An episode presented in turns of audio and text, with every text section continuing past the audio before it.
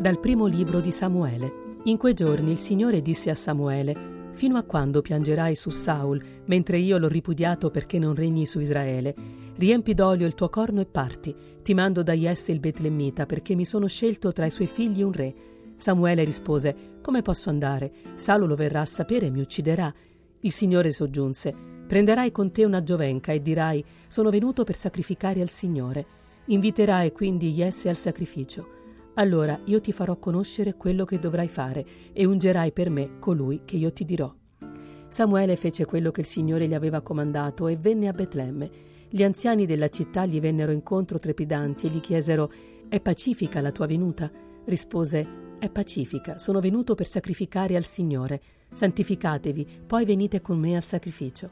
Fece santificare anche Jesse e i suoi figli e li invitò al sacrificio. Quando furono entrati, egli vide Eliab e disse, Certo, davanti al Signore sta il suo consacrato. Il Signore replicò a Samuele, Non guardare al suo aspetto, né alla sua alta statura. Io l'ho scartato perché non conta quel che vede l'uomo. Infatti l'uomo vede l'apparenza, ma il Signore vede il cuore. Jesse chiamò Abinadab e lo presentò a Samuele, ma questi disse, Nemmeno costui il Signore ha scelto. Jesse fece passare Samma e quegli disse, nemmeno costui il Signore ha scelto. Jesse fece passare davanti a Samuele i suoi sette figli, e Samuele ripeté a Jesse, Il Signore non ha scelto nessuno di questi. Samuele chiese a Jesse, Sono qui tutti i giovani? Rispose Jesse, Rimani ancora il più piccolo, che ora sta a pascolare il gregge. Samuele disse a Jesse, Manda a prenderlo, perché non ci metteremo a tavola prima che egli sia venuto qui. Lo mandò a chiamare e lo fece venire. Era fulvo, con begli occhi e bello di aspetto. Disse il Signore, alzati e ungilo, è lui. Samuele prese il corno dell'olio e lo unse in mezzo ai suoi fratelli, e lo spirito del Signore irruppe su Davide da quel giorno in poi. Dal Vangelo secondo Marco. In quel tempo di sabato Gesù passava fra campi di grano e i suoi discepoli, mentre camminavano, si misero a cogliere le spighe. I farisei gli dicevano, guarda, perché fanno in giorno di sabato quello che non è lecito. Ed egli rispose loro, non avete mai letto quello che fece Davide quando si trovò nel bisogno e lui e i suoi compagni ebbero fame? Sotto il sommo sacerdote Abiatar entrò nella casa di Dio e mangiò i pani dell'offerta, che non è lecito mangiare se non ai sacerdoti, e ne diede anche ai suoi compagni. E diceva loro, il sabato è stato fatto per l'uomo e non l'uomo per il sabato. Perciò il figlio dell'uomo è Signore anche del sabato.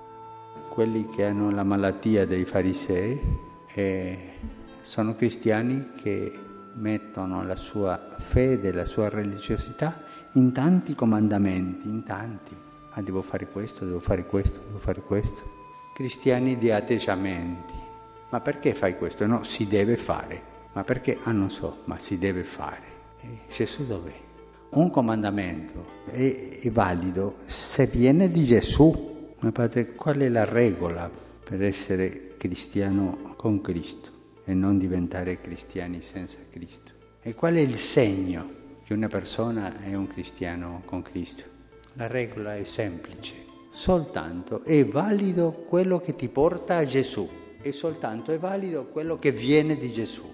Gesù è il centro, il Signore, come lui stesso dice questo ti porta a Gesù, vai avanti.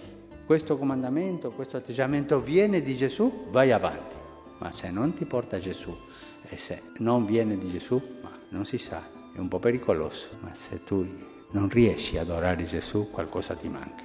La regola è sono buono cristiano, ma sono sulla strada di un buon cristiano se faccio quello che viene di Gesù e faccio quello che mi porta a Gesù, perché Lui è il centro. Il segno è sono capace di adorare l'adorazione, la preghiera di adorazione davanti a Gesù.